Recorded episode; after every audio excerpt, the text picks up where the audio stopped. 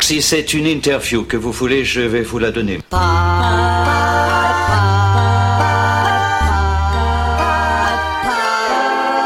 Salut, c'est Colin Solal Cardo, vous êtes sur podcast. Point barre. Bon, en tout cas, merci pour l'interview, Colin, c'est super cool.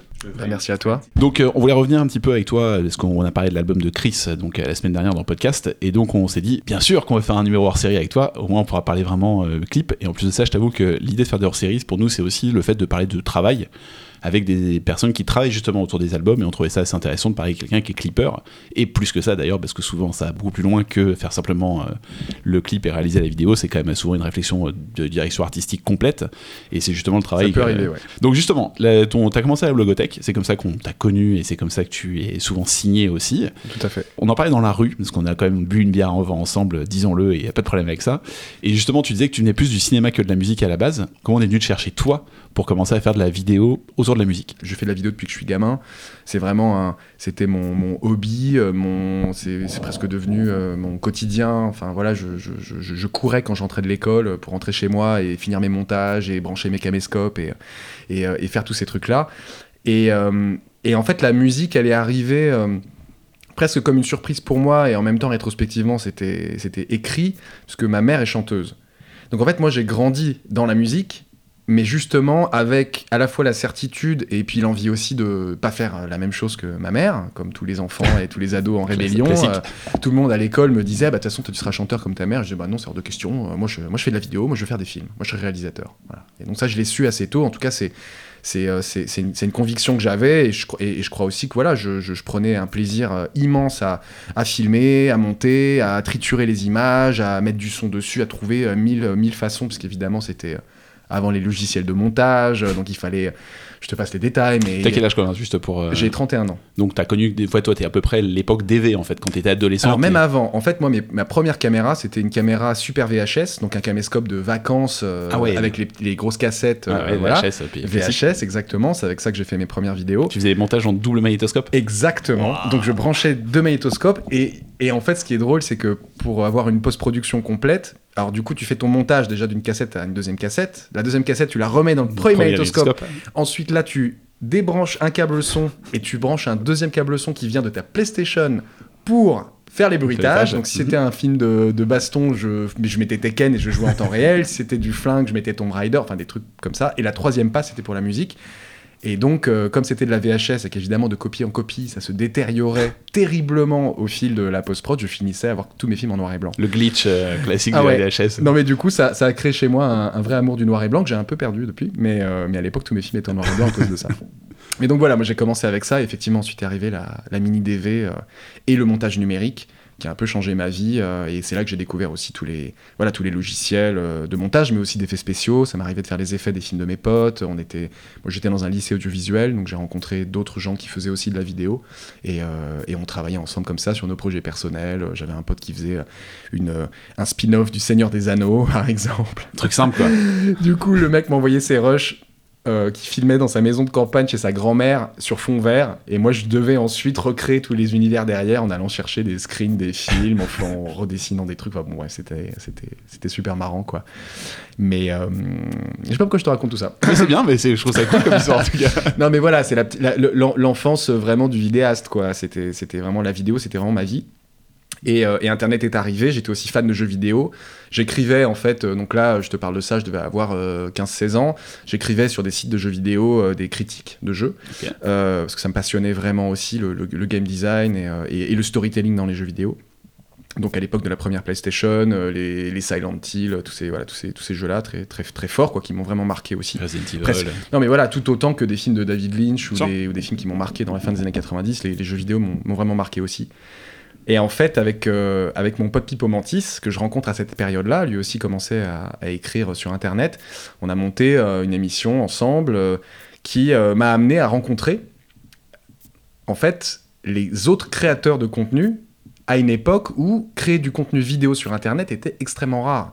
Parce que c'était vraiment les Et hyper limité aussi. très limité, les tout débuts du streaming, YouTube venait d'ouvrir ses portes, c'était Ouais. encore une qualité absolument immonde. T'étais en reel audio, les trucs dégueulasses. Alors voilà, et donc du coup, moi j'avais la chance en fait de, de- de travailler sur un site internet que j'avais monté avec un, un autre pote qui s'appelle euh, Jeff, euh, enfin Blim Blim, et qui, euh, c'était son pseudo, tous des pseudos à l'époque, moi c'était Snoopers. c'est toujours mon email par On ailleurs. va chercher, on va chercher sur Et, euh, et, et en fait, ce site internet, si tu veux, le mec était codeur et donc avait carrément codé un système de streaming qui nous permettait d'avoir des vidéos en stream de super bonne qualité. Et donc, on a, on- voilà, on a monté cette émission tous les deux avec Pipo Mantis. L'émission a connu un certain succès, on a commencé à se rapprocher d'agences, etc. Et c'est par ce biais-là que je rencontre Christophe qui venait de monter la blogothèque euh, à l'occasion d'une soirée euh, complètement inintéressante du, milieu, quoi. Et, euh, et, et en fait, le mec me, me dit Bah, moi, je cherche un réal, je fais un truc dans la musique, on filme en plan séquence, c'est cool. Et là, je découvre les concerts emportés que je connaissais pas. Et quand je vois ça, en fait, d'un coup, ça me fait un flash. Parce qu'évidemment, j'avais pas oublié que j'avais envie de faire du cinéma. Euh, j'avais clairement pris une voie plus autodidacte. euh, j'avais un certain, j'étais un peu rebelle, euh, un certain refus des écoles de cinéma. J'avais pas envie de me mettre dans un certain moule. Et en même temps, au bout d'un moment, les émissions de jeux vidéo, ça commençait à me, à me frustrer un petit peu Ouais, te limiter aussi. euh. à me limiter. Je sentais bien que j'avais quand même pas envie de faire ça toute ma vie et qu'il fallait que je raccroche les wagons à un moment donné. Et quand j'ai vu les vidéos de ce mec, euh, de Vincent Moon, j'ai été, euh, j'ai été absolument euh, bouleversé parce que parce que c'était du plan séquence, que c'était extrêmement cinématographique, que j'y retrouvais des des des influences même de, de cinéastes, je vais dire même comme Cassavetes Ouais, ou c'est des, vrai. voilà, du cinéma, du cinéma à l'épaule, très brut, tourné dans les rues, comme ça, du cinéma, ce que j'appelle du cinéma de pauvre, c'est-à-dire Mm. un cinéma avec très peu de moyens, mais, euh, mais à l'intérieur duquel, justement, tu peux projeter une poésie. euh, bon, voilà, ça ça m'a vraiment bouleversé. Donc, à partir du moment où j'ai vu ça, je me suis dit, il faut absolument que j'apprenne à faire ça. J'ai envie de savoir, euh, comment dire, communiquer, en fait, autant d'émotions avec si peu de choses. Et, et être capable de, de réaliser des plans séquences comme ça, quasiment improvisés. Et c'est comme c'est ça- qu'une BO imposée en plus, donc c'est un peu. Exactement, et quelque part, j'ai aussi très vite compris que le fait de travailler avec des musiciens était quelque chose euh, finalement avec lequel j'étais super à l'aise, euh, de par euh, le fait que j'ai effectivement été élevé par, par, par une musicienne. Moi, de la musique, j'en ai fait, j'ai eu un groupe quand j'étais ado, mais jamais je me suis dit que ça serait ma vie. Et du coup, c'est devenu ce, cette espèce de, de situation super intéressante où finalement tout a commencé à faire sens. Je me suis dit, mais oui, en fait, euh, je réalise, je suis réalisateur, mais je travaille avec des artistes, avec des musiciens, et en fait, c'est peut-être exactement là qu'il faut que je sois. Voilà.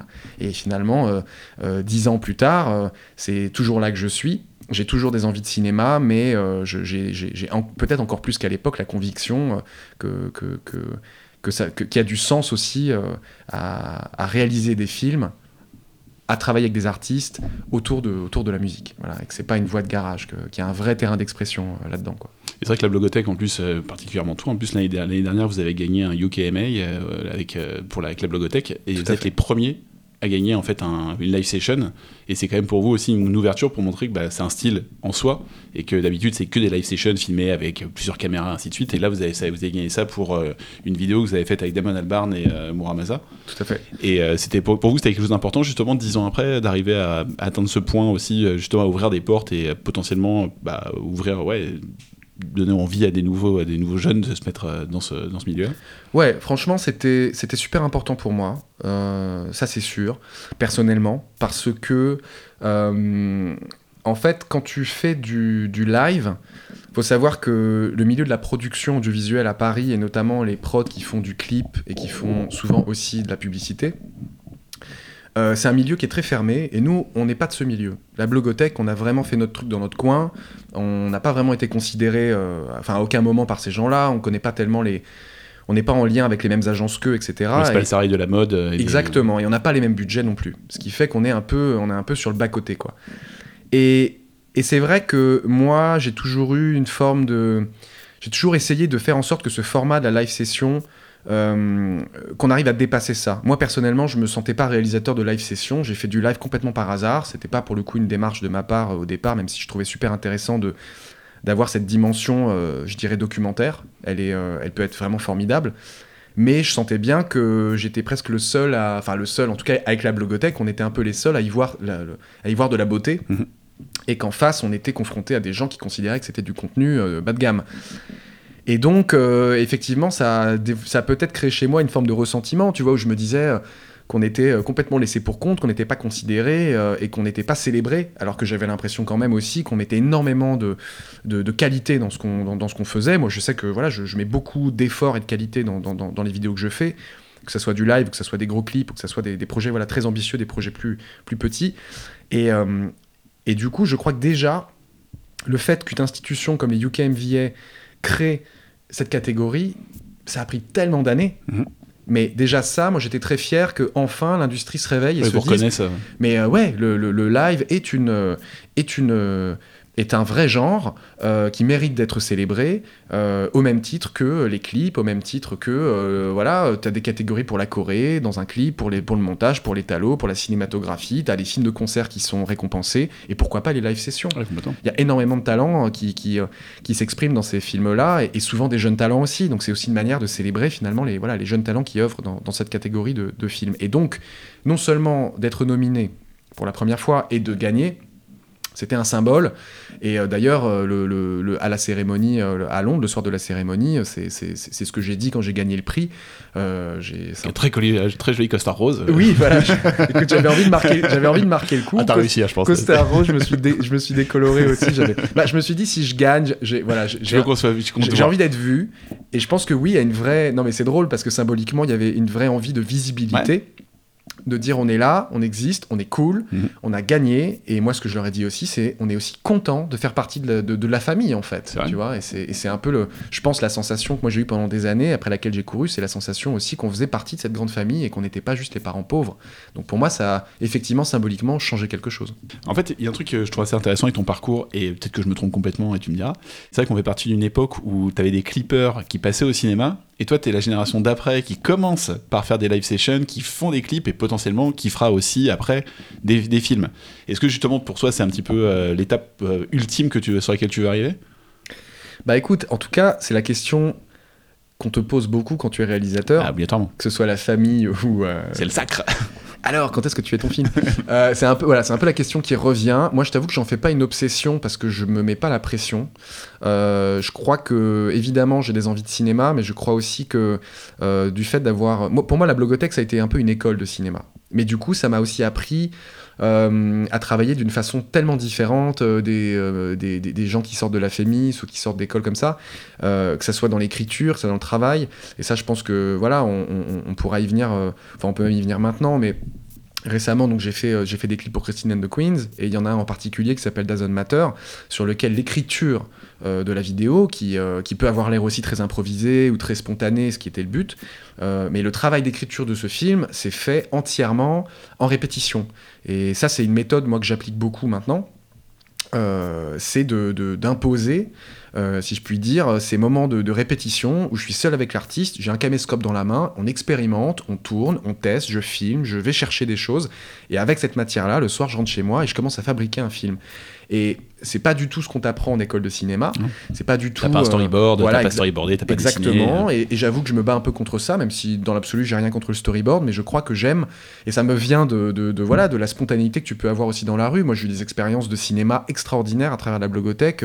Euh, il y a une- tu vois, j'ai des souvenirs d'avoir. Il y, a un- il y a un tournage qui m'a marqué, que, que- une vidéo qu'on a fait euh, au Japon avec un groupe qui s'appelle les Tennis Coats qui est un tout petit groupe indé, euh, euh, une nana, un mec, euh, comme ça, et puis on se retrouve à faire un plan séquence dans une banlieue tokyoïte, à côté d'une voie de chemin de fer, un plan séquence qui se lance comme ça pendant euh, 7-8 minutes, avec d'un coup tout qui se met en place, que ce soit les gens qui rentrent dans le champ, le train qui passe, comment la musique interagit avec la ville, les, le- le- les déplacements des deux musiciens et, le, mouvement de caméra. J'ai le souvenir de sortir de ce plan en étant assez ému. Euh, en me réveillant presque comme d'un rêve, en me disant mais qu'est-ce qui s'est passé? En fait, cette sensation-là, pour moi, c'est ça une émotion de cinéma, et, euh, et c'est pas quelque chose euh, que, tu, que tu peux vivre euh, en, en- en- dessinant un storyboard. Ça n'arrive pas comme ça, tu vois. En tout cas, voilà, moi j'essaye de continuer à travailler sans perdre en fait cette, ce goût pour l'organique et pour les accidents heureux et pour les accidents tout court. Et donc, euh, oui, j'ai envie de faire du cinéma, mais aujourd'hui, euh, je m'épanouis vraiment bien dans le clip. J'aime ce format en fait qui permet aussi d'être un peu expérimental, un peu hybride. Et, euh, je crois que quand je ferai du cinéma, c'est quand j'aurai la conviction que je peux avoir la même liberté sur un long métrage que ce que je peux avoir sur ces films de, de 4-5 minutes. Mais, euh, mais donc voilà, j'en- fais pas du tout une obsession pour le moment, même si évidemment, un jour ou l'autre, ça va, me, ça va évidemment m'intéresser de, de tenter le truc. Ouais, c'est clair. C'est que tu parles de, de Zone Panther parce que je t'ai vu dans une interview avec Chris justement euh, que vous avez donné à la radio anglaise et euh, je trouvais ça hyper intéressant que tu racontais que justement vous avez beaucoup travaillé à la base et fait beaucoup de répétitions et que vous avez essayé de le faire en studio, que ça a absolument pas Ouais. marché et que en sortant t'as roulé et t'as vu un parking et tu lui as dit ok on le fait là-bas et finalement vous l'avez fait là-bas. Complètement. ouais. Et je trouve ça en fait assez. euh, je trouve que ça correspond pas mal en fait à ton travail tout court. Vous avez t'as un boulot en fait quand tu regardes tes sessions, tu regardes tes clips. T'as à part les clips avec Oxmo, à mon avis, t'as très peu de clips qui sont tournés finalement en studio. Ça se voit vraiment que t'aimes bien l'environnement et d'avoir besoin d'un lieu. Et même Oxmo, hein, euh, il y a un clip qu'on a fait, le tout premier clip que j'ai fait pour lui, qui était peut-être, euh, je me souviens plus, mais je crois que c'était mon premier clip. Euh, merci à lui de m'avoir euh, d'ailleurs donné cette chance et, big up à Oxmo hein, parce que c'est vraiment quelqu'un qui a été, qui m'a aussi, qui a cru en moi et, on a besoin aussi d'avoir les artistes qui croient en nous à certains moments. Donc, mais même à ce stade encore aujourd'hui, hein, je, je suis toujours très, très, enfin, je, je- je suis toujours très heureux quand un artiste me fait confiance. Mais, euh, mais euh, c'était un petit aparté comme ça, un, un- un peu Mais nécessaire. Un, peu émotion, mais nécessaire. C'est la minute euh, émotion. Ox- Oxmo, je t'aime, tu le sais. Mais en fait, oui, bah, bien sûr, je, je, je, je crois que je suis habitué à regarder aussi autour de moi, tu vois, concrètement, quand tu filmes un plan séquence dans la rue, tu as toujours un œil qui, qui check derrière le dos, tu vois, pour voir si tu rates pas un truc, s'il n'y a pas quelque chose que tu peux incorporer à ta mise en scène. Et c'est vrai qu'aujourd'hui, d'ailleurs, je suis pas contre le clip en studio parce que c'est aussi un espace d'expérimentation super intéressant. Moi, j'aime bien l'abstraction du studio où tu peux. Mais, mais souvent, c'est vrai que mon intuition en studio, c'est de laisser le studio tel qu'il est. Mm. Je crois que j'aime le décor naturel. Donc, même en studio, je trouve que le studio est un décor super intéressant. C'est des volumes un peu, euh, un peu étranges. Euh, je me souviens d'un clip que j'avais fait il y a super longtemps pour une chanteuse qui s'appelle Liane La Havas qui est une chanteuse que j'avais rencontrée via les concerts emportés justement et pour qui après j'ai fait des clips, des clips très narratifs, très produits, mais aussi un clip en plan séquence tourné en studio où j'ai débarqué dans ce grand studio de cinéma complètement vide qui ressemblait à une énorme cuve et où ça m'a juste le, le lieu m'a inspiré en fait. Mais juste mis des lumières qu'il fallait. Exactement, fallait on a, mis, euh, on a mis des lumières, des endroits, des fois ça s'allumait en fonction de la mise en scène et la caméra se déplaçait là-dedans et en fait ça devenait, le plan séquence était écrit pour que euh, d'un coup le rapport entre l'artiste, la façon dont elle regarde la caméra, en fait d'un coup tu comprennes que t'es plus juste dans une performance mais qu'elle regarde une personne et que ça raconte un truc plus émotionnel et du coup tu finis par ne plus voir le studio et par te faire ton histoire. Et t'es comme dans le souvenir d'une histoire d'amour. Et, voilà. Moi je crois que j'aime un peu l'abstraction aussi. Et ça peut aussi arriver dans la rue. D'un coup quand tout se met bien en place comme il faut. Et d'ailleurs, justement, le, le concert emporté que j'avais fait avec Liane La Havas, c'était un peu ça aussi. On était à Montmartre, dans un lieu très touristique, mais du coup très habité, avec beaucoup, beaucoup de passages de gens, etc. Et c'est incroyable à quel point, dans le plan séquence, euh, et ça, moi, j'y suis pour rien. Tu vois, la caméra, elle est là pour voir, mais euh, euh, tu peux pas forcer les gens d'un coup à se retourner, à sourire, à regarder, à être pile au bon endroit au bon moment. Et quand ça, ça se produit, t'as vraiment l'impression euh, que le monde entier tourne Les autour. étoiles s'alignent. Ouais, le monde entier tourne autour de ton artiste pendant trois minutes. Et, et ça, c'est assez magique, c'est assez précieux. Tu vois. Et, et- et c'est vrai que voilà, c'est des choses qui peuvent arriver aussi dans des endroits euh, que, te- que, tu- que tu prennes pour ce qu'ils sont. Voilà. Justement, d'un point de vue esthétique, donc on disait que tu aimes bien euh, les lieux et tu t'en imprègnes pour les utiliser, ça semble beaucoup euh, dans ton œuvre en général. Il y a un truc que je trouvais assez intéressant aussi, c'est euh, le fait que tu répondes pas du tout aux exigences esthétiques du moment, tu réponds pas du tout, tu vois, t'es pas non plus un geek esthétique à prendre les techniques du moment pour le faire. Et je voulais justement, comment t'inscris ta signature visuelle, en fait, vidéo après vidéo? Bah, la signature visuelle, c'est un truc qui vient, qui vient un peu, euh, je dirais pas euh, par hasard évidemment, euh, mais qui vient parfois de manière un peu inconsciente. C'est-à-dire que c'est quelque chose que je continue de découvrir aujourd'hui. En tout cas, au fil des années, je je serais pas capable de définir mon style comme ça en trois punchlines. Je crois que c'est plus mon approche. En tout cas, moi, j'ai l'impression que c'est mon approche qui guide le, le visuel. Et par rapport à ce que tu dis, en fait, c'est paradoxal. C'est-à-dire que d'un côté, comme je t'ai dit, je pense que le- le- l'école Blogothèque et le fait d'avoir grandi un petit peu en marge des grosses productions fait que tu as une méfiance. Euh, moi, j'ai- nourri une certaine méfiance par rapport à ces codes parce que euh, je crois que j'ai toujours nourri une méfiance par rapport à une certaine coolitude. Et ça, je crois qu'on peut remonter ça euh, même à mes années collège. Moi, je suis un gamin qui a, qui a pas mal souffert à l'école. J'étais un peu un geek, je me suis fait un peu bolosser et tout. Et, et, je, rem- et, j'ai- et je remarquais que je me faisais souvent bolosser par les cool kids, en Mhm. fait. Tu vois, les cool kids, les skateurs, euh, tu vois, ceux qui se la racontaient un petit peu, qui étaient un petit peu moment, trop- quoi. un peu trop beau gosse, un peu trop machin. Et, et je crois que ça m'a. Moi, je m'en foutais parce que, enfin, évidemment, j'en ai souffert comme tous les, gamins qui se font harceler à l'école.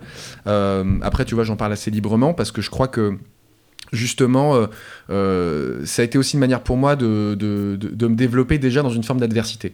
Et je pense que ça, naît aussi d'une certaine nécessité, en fait, à, à, à, te défendre, juste même pour exister. Et artistiquement, aujourd'hui, je crois qu'en fait, ça fait que j'ai pas peur de pas être cool.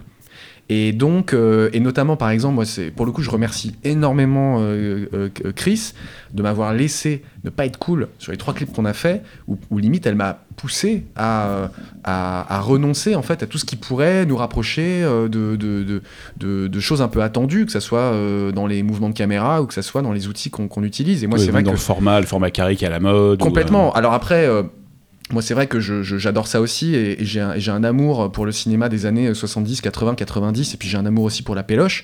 Donc, euh, donc, euh, donc du coup, je suis forcément amené à, aller voir ces films-là et, euh, et, à les analyser aussi. Et c'est vrai que tu as aussi certaines, certains outils de mise en scène en fait qui sont qu'on n'utilise plus du tout, tu vois, et que moi j'aime bien utiliser de temps en temps. Le zoom, par exemple, c'est un outil qui est très ringard et je crois que ça m'a amusé et ça m'a plu d'utiliser ces outils-là un peu ringards, mais qui, qui ont du sens aussi quand tu, quand tu shootes sur, au travelling, au zoom, euh, tu captures une performance et tu assumes que tu es là pour capturer une performance. Donc la performance, finalement, euh, prend, le, prend le dessus parce que ça te permet de faire des très longues prises. À l'inverse, si tu as des images qui sont très cool, très stylish, tu es obligé de découper davantage pour avoir exactement ce que tu veux au moment où tu le veux, pour pouvoir te rapprocher d'une certaine action, pour pouvoir le découper euh, de manière très sophistiquée. Et je crois que c'est ça en fait. Je crois que la sophistication, en tout cas la sophistication un peu superficielle, c'est un truc dont je me suis débarrassé. Je suis aussi passé par des phases très steadicam, à faire des plans séquences au millimètre et des films que j'aime beaucoup. Hein. Enfin, je veux dire, des choses que j'ai fait, dont je suis encore très fier. Mais je crois qu'aujourd'hui, euh, j'aime bien aussi justement euh, euh, me débarrasser un petit peu de tout ça parce que, que j'ai l'impression que c'est pas là qu'est l'essentiel finalement et ça peut enfermer aussi un petit peu la mise en scène. Donc je prends beaucoup de plaisir effectivement à, travailler au zoom, à être un peu collé au sol sur mon rail, à pas forcément tout shooter au steadicam. Ça, c'est vrai que c'est un, un truc que je, que je revendique beaucoup parce que, parce que le steadicam parfois aussi peut être un vrai peut t'enfermer hein, même sur un même tournage. Moi souvent c'est l'outil que je ramène euh, quand à la fin de la journée je suis à la bourre et qu'il me manque des plans et que j'ai plus le temps justement de faire les plans que je veux faire. Je sors le stead et, je finis et je finis la journée quoi. Parce qu'il faut bien finir ta journée. Et c'est vrai que ça c'est un autre problème du clip c'est que on n'a pas beaucoup d'argent on n'a pas beaucoup de temps. Donc on est aussi limité par ça. Mais autant que possible j'essaye effectivement de, de plutôt essayer de faire confiance à mon instinct et de pas trop réfléchir à comment ça va être perçu par le milieu, euh, par rapport à ce qui se fait, etc. Voilà. Et puis, c'est vrai aussi que, de par mon amour de la performance, et je crois qu'aujourd'hui, on est dans un moment où il y a aussi un, vrai. Euh, euh, il y a beaucoup de clips qui utilisent beaucoup d'effets spéciaux, il y a bon, beaucoup d'outils comme ça, et, je crois que naturellement, j'ai tendance. Je sais pas que j'aime pas les effets, hein, j'adore, moi, Matrix, c'est mon film préféré, enfin, il n'y a pas de souci, mais je crois que j'aime bien, j'aime bien aller vers des choses plus brutes, euh, et donc naturellement, euh, naturellement mettre de côté les, les, outils les plus cool, quoi. Mais bon, je te dis, au fond, dans mon cœur, je suis, je suis juste un paria dans l'âme, c'est c'est comme ça, je l'assume. bon, on va parler un petit peu plus concrètement de ton travail avec Chris, c'était la base pour laquelle on, on t'a contacté.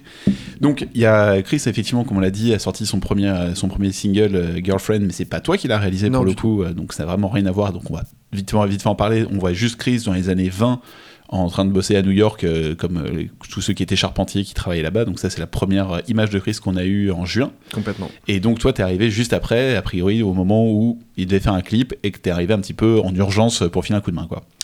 Alors, en urgence, non. En fait, c'est marrant parce que c'est, enfin, l'histoire a été un peu mal racontée. Moi, je suis pas arrivé en urgence.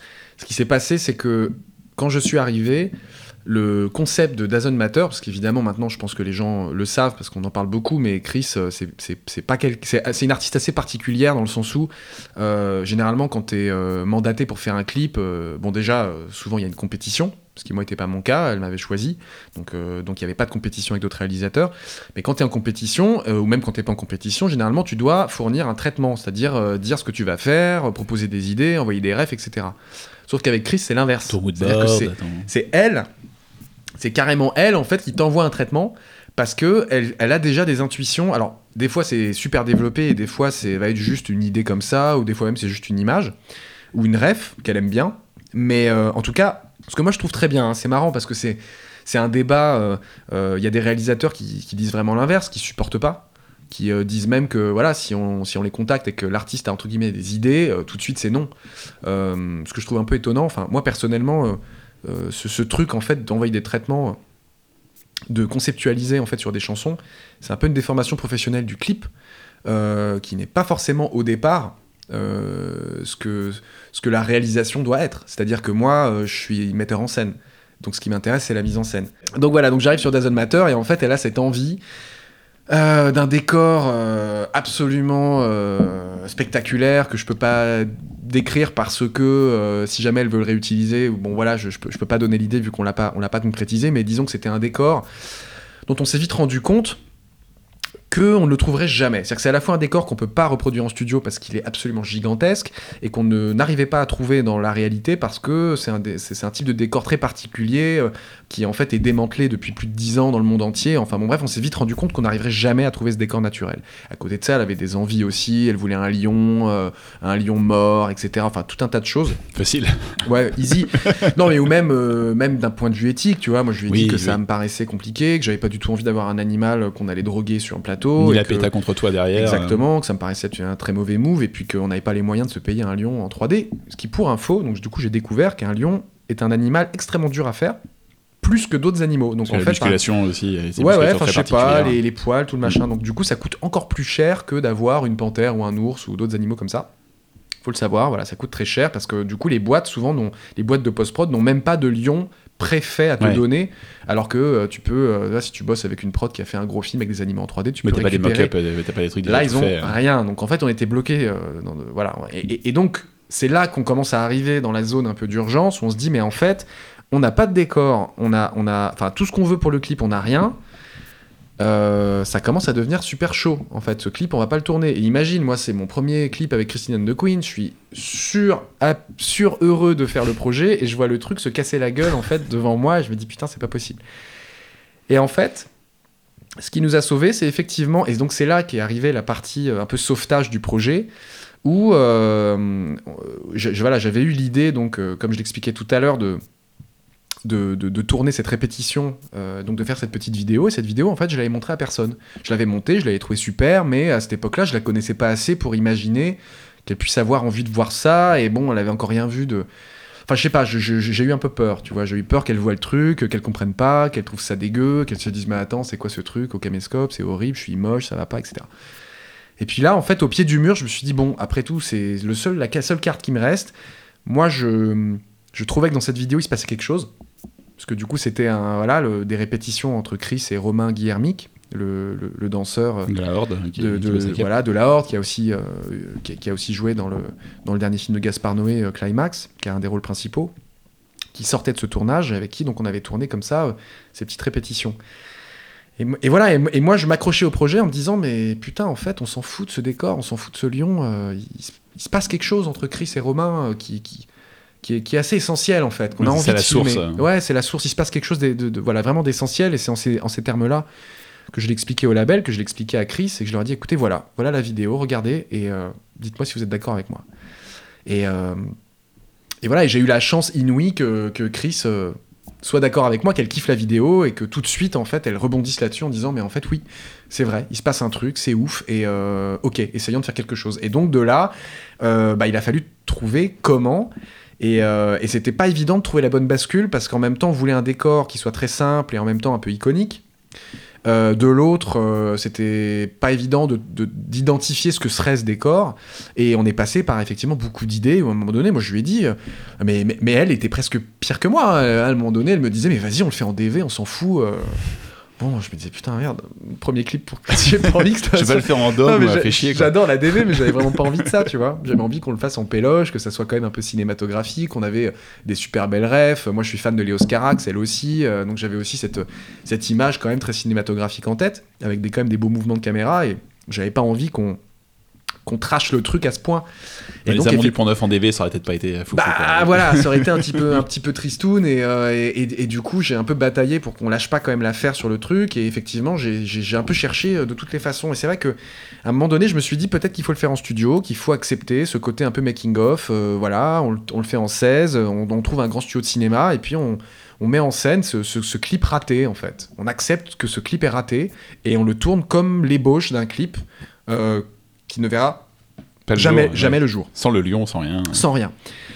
Et, euh, Et il y a un truc que Chris arrêtait pas de me répéter, c'était qu'elle avait envie de soleil, elle avait envie d'extérieur parce que depuis le début, en fait, elle avait jamais tourné un clip hors d'un studio. Ouais, c'est vrai qu'en plus, elle a toujours ce fond, elle a toujours des travaille beaucoup avec des fonds, des. euh, Exactement. C'est vraiment une artiste de studio et je pense qu'elle avait cette envie de sortir du studio et elle comptait sur moi pour la sortir du studio. Et du coup, ça me rendait dingue parce que je me disais, Vous en studio. je me disais, putain, elle a raison. euh, Enfin, c'est quand même triste, tu vois, que du coup, je la ramène en studio. Et c'est vraiment arrivé comme ça où euh, je suis quand même allé visiter le studio euh, par acquis de conscience, euh, faire des repérages, essayer de voir s'il n'y avait pas un truc à faire, etc. avec le chef-op. Et, et sur le chemin du retour, on passe devant ce parking qui est donc le parking du, du fucking studio, quoi. et je te jure vraiment, et le premier truc que je vois, c'est ce lampadaire tordu là. Et, euh, et donc je hurle au chauffeur de s'arrêter je descends et je prends des photos. Je dis putain, mais en fait, maintenant. non mais genre il est pas mal en fait ce parking, il est cool, on aime bien quoi. Il est puis avec ses, ses marques jaunes au sol, euh, ouais les lampadaires hyper années 70 comme ça, enfin un truc assez intemporel, cerné de végétation donc euh, Vous étiez en impossible- France ou aux États-Unis d'ailleurs? Ah non non non on était à pas on était à à Brive-sur-Marne. Enfin, Ah oui, on était vraiment. euh, euh, Enfin, je crois, euh, il me semble que c'est. On était, Ah à oui, étiez dans- on enfin, était dans la loin, on était en banlieue. C'est vraiment le parking d'un studio. D'accord. Bah oui, voilà. Si tu t'imagines que c'était à LA, C'est ça, bah, tu te écoute, dis, ouais, c'est. New York, tout ça. Non, non, non, ok. Ah non, vraiment pas. Ah non, non, non, on était à Bristol Mine International. Et, euh, et voilà, j'ai envoyé les photos à Chris, elle a, elle a, elle a rebondi dessus direct, elle a kiffé. Et, et, euh, et à partir de là, ben voilà, on a, on a shooté le truc euh, très rapidement et, euh, et, et c'était un décor super intéressant à bosser, quoi. Mais, mais comme quoi, effectivement, et moi je suis très fier de cette vidéo parce que justement, je pense que ça. Il y a pas mal de gens qui ont levé un sourcil en la voyant. Et même le label, hein, je pense que. Ouais, mais ça crée quelque chose. C'est vrai pense que c'est pas du tout les attentes que, que, tu le label s'attendait pas du tout à ça. Je pense que Chris, elle avait envie d'un truc rugueux euh, après Girlfriend justement, qui était une version plus plus glossy Ouais, finalement, et puis Qui plus- fait très comédie musicale.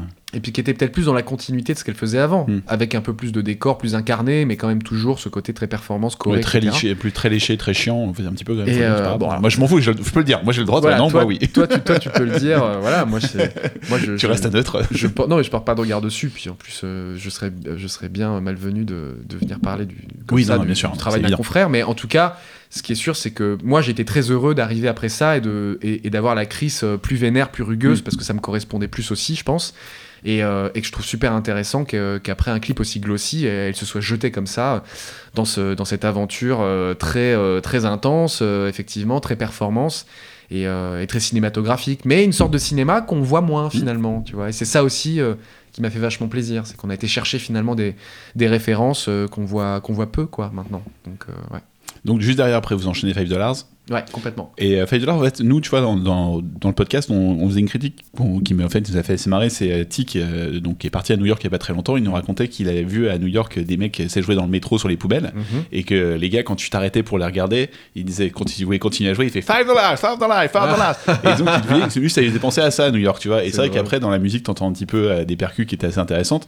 Et en fait, on trouvait que dans le clip, c'est un univers assez new-yorkais parce que l'appartement ressemble pas mal à ce que tu peux voir dans des films. 13 années 80-90 Complètement, ouais. avec euh, le côté un peu American Psycho dont on parlera je pense beaucoup après et euh, c'était quoi je sais que la référence de Chris à la base quand elle est arrivée avec toi elle t'a dit American Gigolo Complètement. Alors, en fait, il y a deux choses. Il y a déjà cette rêve d'American Gigolo, qui, euh, qui a effectivement donné le ton, euh, et euh, sachant qu'elle avait aussi déjà cette idée de SM. C'est-à-dire qu'elle, ce qu'elle voulait, c'était American Gigolo avec la couche SM en dessous. Euh, et donc, on arrive à raconter de manière euh, assez, euh, assez, marrante, finalement, ce personnage, du coup, androgyne, qui. qui, qui, enfile sous son costume, sous son power suit de businesswoman, de businessman, dessous, ses dessous un peu SM. Euh, mais moi, effectivement, ce qui m'a frappé, c'est les arrangements de la chanson. Quand je l'ai écouté, tout de suite, j'ai été catapulté dans euh, Sabrina avec euh, Harrison Ford, euh, enfin dans tout un, dans Wall Street évidemment, euh, dans euh, le, le film avec Michael Douglas. euh, chute libre ah non euh, Non, bah, bah, non, c'est Wall Street. Wall Street ouais The Game avec Tom Cruise, euh, même d'une certaine manière Risky Business aussi. euh, The Game avec Tom Cruise euh, The Game Non, avec, Tom avec, Cruise, n'importe euh, quoi. The Game avec euh, avec euh, comment il s'appelle? Aide-moi. Le fils de Bah, Michael oui, Douglas voilà, The Game avec Michael Douglas qui joue aussi dans Wall Street. Exactement. Non, je pensais, je pensais pas à The Game, je pensais à The Firm. ah oui Tom bah ouais, ouais, Cruise. Tom Voilà, Cruise The Firm fait avec Tom Cruise.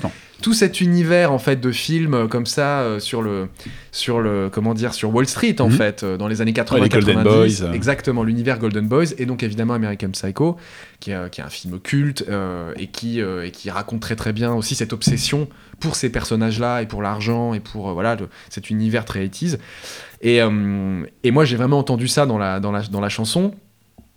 Mais après je pense que c'est aussi c'était aussi une envie de, rendre le personnage de Chris, de lui apporter plus de, plus de layers, parce que je trouvais que la rêve d'American Gigolo était hyper intéressante, mais peut-être aussi un peu limitée, Mhm. dans le sens où euh, j'avais pas envie de faire juste un clip euh, performance, et je sentais qu'il y avait le potentiel, il y avait, il y avait un truc tellement cinématographique en fait dans cette, euh, dans cette musique et dans cet arrangement, que tout de suite j'ai vu le film se dérouler. J'ai vu la scène de la douche, j'ai vu comme ça cet appartement très, froid, le truc du miroir, et puis et, et- puis et puis aussi cette cette façon de raconter le personnage à travers son environnement. Et je crois que c'est vraiment pour ça que j'avais envie qu'on ait plus que juste la scène d'habillage.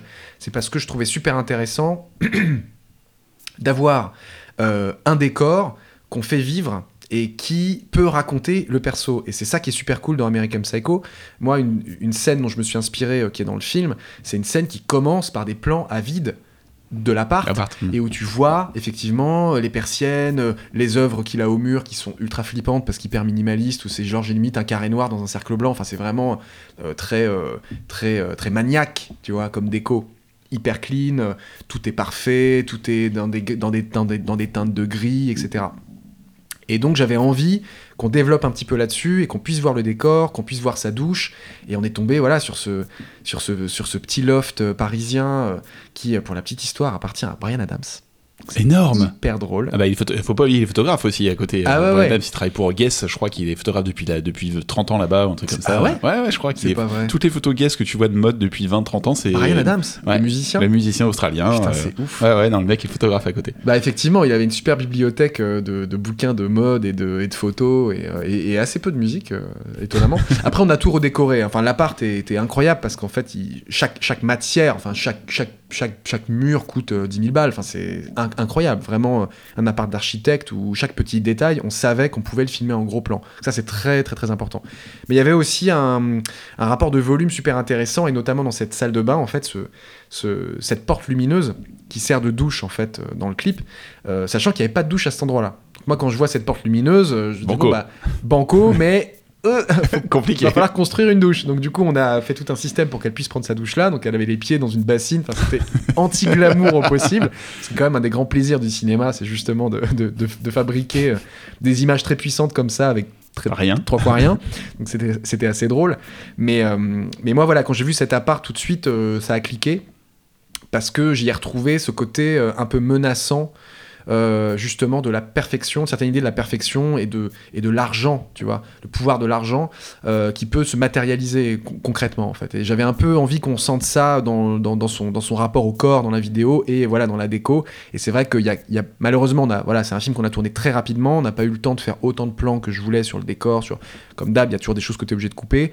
Mais les quelques plans euh, qui, qui racontent un peu le décor, si tu regardes, il y a vraiment des petits détails Ouais, c'est partout. très précis. ouais, tu sais exactement dans la, voilà, dans la déco, les, les, petits, euh, les petits détails juste, qu'on a mis dans la déco. D'ailleurs, je, fais un petit big up à Damien Rondeau, euh, qui est le, chef déco sur le film, qui a fait un travail vraiment formidable en très très peu de temps aussi, où vraiment à chaque, petit détail, la petite, que ce soit la couette, la lampe, le truc, le machin, voilà, on a vraiment fait attention à ce que tout, tout raconte un petit peu ce personnage euh, de, yuppie des années euh, 80-90, euh, comme ça, dont, finalement on ne sait pas non plus si elle a ce côté. Euh, ce côté un peu euh, vraiment dangereuse en fait à l'American Psycho si, tu te fais juste toi ton film Ouais, mais de toute façon, c'est le truc d'American Psycho. Et en fait, je trouvais ça intéressant que tu aies pris euh, justement cette image d'American Psycho. Parce que déjà, d'une, ça maîtrise dans les années 80. Mhm. Et donc, c'est encore une autre époque où on voit sa masculinité utilisée autrement et sa sexualité uti- utilisée autrement. Et c'est vrai que je la trouve, je trouve que ce clip est ultra sexuel. Il, y a, il est hyper sensuel, il est en même temps sexuel, t'as les deux mélangés et ça marche euh, vraiment super bien parce que les plans sont vraiment très propres, très carrés, tu, tu comprends exactement où t'es tout le temps et en plus t'as un drop de fin qui laisse potentiellement une porte ouverte vers une suite et Oui, ça franchement c'est génial quoi, c'est un truc qui te qui donne envie de savoir est-ce que ça va continuer ou pas quoi. Ouais bah le- nous aussi on aurait bien aimé faire une suite hein. après euh, peut-être qu'on le fera je ne sais pas hein, mais euh, bon pour le moment c'est pas c'est pas prévu mais on a eu aussi beaucoup de réactions de, de gens sur Twitter et sur les dans les commentaires sur YouTube qui nous de- qui nous enfin qui étaient hypés quoi Hypés, qui avaient ouais, envie de voir la suite. Et, et j'avoue que c'est un perso qu'on ouais, qu'on pourrait avoir envie de suivre parce que tu te demandes, tu te demandes c'est quoi le reste Ouais, de, ça, de- ouais, de sa journée. le délire mais euh, mais c'est vrai qu'il y avait, tu vois, c'est pareil. Tout à l'heure, tu parlais de ce truc un peu de ne pas suivre les modes, etc. Et, notamment sur ce clip, la mise en scène, elle est délibérément euh, très précise, mais presque un peu ringarde, quoi. Et, Ouais, très 80s en fait. Non, mais t'as un truc très 80 comme tu disais, il y a le truc de la firme, t'as tout ce truc de réel hyper propre où tu sais que t'as des plans carrés ou. Mais c'est marrant hein, parce que c'est un truc. euh, euh, Enfin, je veux dire, euh, avoir une, une direction artistique un peu vintage euh, dans des clips, euh, ça se fait tout le temps. Tu vois, c'est pas du tout nouveau, bien évidemment. Mais c'est vrai qu'il y a un truc que je remarque souvent, c'est que quand un réalisateur ou un artiste veut donner une touche un peu 80s ou un peu. Enfin, ouais, souvent 80s en ce moment, c'est beaucoup ça qui revient. T'as l'impression que ça vient limite en post-production. Mhm. C'est-à-dire qu'ils se disent, bon, bah, on va l'étalonner un peu Ouais, 80s, euh, ou tu vois, ou on va mettre ci, on va Les mettre ça. effets de glitch à la con, les machins. Exactement. Alors ça, c'est plus pour l'esthétique, Ouais, effectivement, ouais, bien VHS, DV, Ouais. tout ça. Mais euh, des fois, tu te demandes si... euh, en tout cas, moi, je me suis demandé si- s'il fallait pas, euh, euh, comment dire, considérer ça un petit peu plus tôt, en fait. C'est-à-dire se dire, mais en fait, c'est aussi dans les outils, c'est aussi dans la mise en scène, c'est aussi dans la manière dont tu te sers, justement, de ton travelling ou de, De la façon de faire les aussi, plans, de ton décor, la manière dont tu, dont tu tournes les choses. Et, et, du, et du coup, je pense que... Enfin, moi, j'ai pris beaucoup de plaisir à aller mettre pas mal de références, en fait, dans la mise en scène, qui sont pas du tout liées au look du film, même si c'est un film qui a un look même en lumière, etc. Mais tu vois, on l'a tourné en 35 mm. on n'a pas cherché à le dégueulasser euh, plus que ça. euh, C'est, euh, c'est voilà. Bon, déjà, malheureusement, aujourd'hui, le fait de le faire en 35, c'est déjà forcé- d'une certaine manière un peu vintage. ouais. Euh, mais euh, mais il y a aussi voilà un peu une réflexion sur euh, ne pas être euh, ne pas chercher à faire de l'image stylée ne pas chercher à avoir des plans qui euh, tu vois qui te décrochent la mâchoire mais chercher vraiment à le mettre en scène comme tu l'aurais mis en scène si tu faisais de la fiction dans les années 80 et, et du coup une certaine façon de cadrer aussi les visages et de et de laisser durer un petit peu les plans etc mais mais, euh, mais, mais, mais du coup, euh, du coup, oui, euh, en tout cas, tu as raison. Il y a aussi cette idée sur le d'un clip à l'autre, du coup, sur les trois clips qu'on a fait, de raconter ce personnage androgyne à différentes époques, dans différents styles. Euh, et, et moi, en tant que réal, c'est aussi passionnant parce que ça me donne l'impression de traverser les âges avec un acteur. Enfin. Euh, donc, euh, donc c'est aussi, c'est aussi assez excitant de ce point de vue-là. Donc la troisième époque, c'est la marcheuse. Ouais. Et donc la marcheuse, là, on retrouve Chris avec euh, en train de marcher littéralement. Là, vraiment, c'est le côté littéral de la musique qui revient, mais qui est aussi important parce qu'en fait, elle parle de ses blessures. Mm. On a déjà eu ces blessures avant, justement, dans, dans 5 Dollars. Là, maintenant, on retrouve d'autres blessures ailleurs au visage. Et c'est un clip où t'es beaucoup plus close-up, d'ailleurs, sur, euh, sur les plans. T'as un, côté, t'as un côté beaucoup plus nature aussi, euh, qui est hyper important. Et on retrouve un peu plus ta, touche euh, blogotech, avec justement des plans séquences qui sont assez, assez larges et assez longs. T'as quelque chose qui est vraiment euh, plus ample. Ah, c'est marrant. Et euh, là, tu trouves pas? Non, non, enfin, moi, je, moi, je l'ai pas vécu comme ça parce que j'ai pas ce regard-là, forcément, mais euh, je trouve ça marrant que, que, tu, que tu le vois comme ça. Après, euh, ouais, le côté close-up était. Bon, c'est paradoxal, hein, parce qu'on est dans des super beaux décors. Après, il y a aussi des contraintes de mise en scène. Bien sûr. Ça, j'aime bien le dire parce que je trouve que c'est toujours le truc intéressant, c'est que la mise en scène, elle est, elle est, c'est aussi le résultat du décor où tu tournes et de ce que tu peux faire, de ce que tu peux pas faire. En l'occurrence, les gens l'imaginent pas forcément, mais tu vois toute cette séquence dans la street, dans ce clip, euh, ben à un moment donné, il y a un vrai casse-tête à, à, à- à découper ça, euh, à pas se rendre compte qu'en fait on tourne, on tourne des trucs à des endroits qui sont pas du tout côte à côte, à devoir repasser plusieurs fois au même endroit, etc. Donc du coup le close-up s'impose. Mais bon, euh, là je fais un peu aussi mon, mon, enfin je, Ton perfectionniste. non, mais pas mon perfectionnisme, mais je veux dire qu'il y, a aussi, il y avait aussi une vraie réflexion de. C'est un clip qui est basé sur l'émotion. C'est un clip où. Comme la chanson d'ailleurs, c'est vrai que Voilà. ça marche aussi là-dessus. Autant, autant les autres chansons sont des chansons qui sont up tempo. pop, ouais, ouais, Celle-là est beaucoup plus posée, fait un petit peu plus balade et euh, marche beaucoup plus sur le sentiment, donc l'image va avec. Voilà, c'est une chanson qui est vraiment, euh, qui est vraiment dans, sur l'interprétation et l'émotion. C'est une chanson plus, plus, plus, plus sentimentale. Et, euh, et en plus, moi, c'est ce son texte me, me parle beaucoup parce que, parce que comme je l'expliquais, euh, moi, j'ai, voilà, je, vois ce qu'elle peut vouloir dire euh, dans, dans, dans, dans, toute cette, cette, cette thématique aussi de, de, de, prendre les devants sur une forme de violence. Et, et, je pense que voilà, euh, on, a, on a tous peut-être des, des choses dans notre vie qui peuvent nous, nous évoquer ce que, ce que ça peut raconter. Mais en tout cas, voilà, je trouvais qu'il y avait un truc il fallait pas passer à côté de cette chanson. Donc il fallait pas passer à côté de cette émotion-là. Et tout ça, ça se joue dans le regard. Évidemment, je parle pour Chris, mais je parle aussi pour le- les personnages qu'on met en place autour. Où finalement, c'est un clip qui fonctionne sur pas grand-chose. C'est-à-dire que on est vraiment sur des close-up et on est sur euh, et on est sur ce taureau. Et c'est drôle parce que tu vois, quand, quand j'ai envoyé le premier montage du, du clip à, à Chris, elle a été presque déçue de l'arrivée du taureau parce que euh, elle s'attendait à un taureau plus Il n'y a, pas- menaçant. il y a pas de puissance, ouais. T'as pas la puissance du Ah, taureau Elle, menaçante. elle s'attendait à un taureau plus agressif qui ensuite se radoucit. Et en fait, pour le coup, euh, bon, bah, on va dire que je suis pas d'accord avec elle. Dans le sens où. Ce qui est bien. Bah non, mais ce qui peut arriver, Mais mais en fait, dans le sens où, euh, moi j'apprécie beaucoup en fait que ce taureau, Oui, il soit déjà arrivé en Soit disant. Oui, bien sûr. ce taureau soit doux parce que c'est aussi un symbole évidemment euh, cette euh, cette bête qui est à la fois qui peut qui peut qui pourrait la tuer dans l'histoire mais qui est aussi le taureau de la corrida euh, d'autant plus que comme elle a des petites blessures on peut même imaginer Oui, qu'ils qui sont, battus, l'un contre l'autre et que les deux, les deux ont fini à égalité et qu'ils partent ensemble au bout du compte après le combat. exactement et du coup euh, du coup je trouvais intéressant que cet animal il arrive euh, finalement plein de douceur et ça c'est quelque chose qui est, qui est voilà qui est aussi très intéressant à bosser à comment tu filmes le regard d'un taureau quoi et, et- et moi je trouve qu'il vit bien dans le clip euh, il y a des plans je le trouve assez émouvant ce ce ce ce, ce, ce topé Parce qu'il a- Zato, euh. il a l'air apaisé à côté d'elle en plus, et à côté. Mais en plus, il la regarde. Mais c'était ouf, hein, parce que sur le tournage, alors c'est un taureau, euh, c'était presque la plus grosse star du plateau. hein. C'est un taureau, il faut le savoir. C'est un taureau qui a tourné avec Tom Cruise. Attention, S'il te plaît. c'est une, c'est une, une pointure. Euh, il a patienté toute la journée tranquillement dans son petit enclos. euh, il était bien posé. Et en fait, c'était super marrant parce que, évidemment, au début, Chris avait un peu peur de cette, de cette grosse bestiole. Et puis des fois, il s'agitait un peu. Mais en fait, très vite, ils se sont assez bien entendus. Et, euh, et des fois, ils étaient juste côte à côte, tu vois, genre entre deux prises. Et le taureau la regardait, en fait. Genre, juste, il la checkait comme ça. Et tu sentais qu'il était assez à l'aise. Et c'est pour ça que euh, on savait pas du tout, au final, si on serait en capacité de faire ce fameux câlin. Et ça s'est fait vraiment pendant la prise. En plus, c'était la fin de la journée. On était euh, au bout de notre vie. euh, on, courait après la lumière. C'est la difficulté de faire des clips en une journée en lumière naturelle. C'est que une fois que t'as plus de lumière, c'est terminé. Et, euh, et donc, on commençait justement à lancer ces longues prises où on faisait des longues marches et on tournait tout ça en quasiment en plan séquence. Et moi, je la dirigeais pendant la prise en lui disant Vas-y, rapproche-toi, fais ci, fais ça, machin, etc. Et, euh, et à la fin, j'ai tenté, tu vois. J'ai dit Fais-lui un câlin et, et, elle s'est posée contre lui et, et euh, j'ai trouvé ça vraiment très beau. Moi, j'étais ému sur le plateau quand j'ai vu ça parce que c'est vrai que tu sens que même le, même, même le taureau, et, il l'accepte très bien, tu vois. Il n'a pas eu de mouvement. euh, voilà. Ah il y, avait une vrai, vraie ouais. complicité entre les deux finalement et. euh, euh, c'était super intéressant parce que, parce que du coup, l'émotion qu'il y a dans le film, évidemment, tu dois raconter une histoire avec euh, donc un décor un peu compliqué à filmer, avec euh, de la figure comme ça qu'il faut filmer à différents moments, avec euh, un animal, ou même si on a des plans où tu as la star et l'animal dans le même plan, tu as aussi des plans qu'il faut faire vraiment séparément, etc. Donc, tu pour le coup une vraie mécanique de fiction.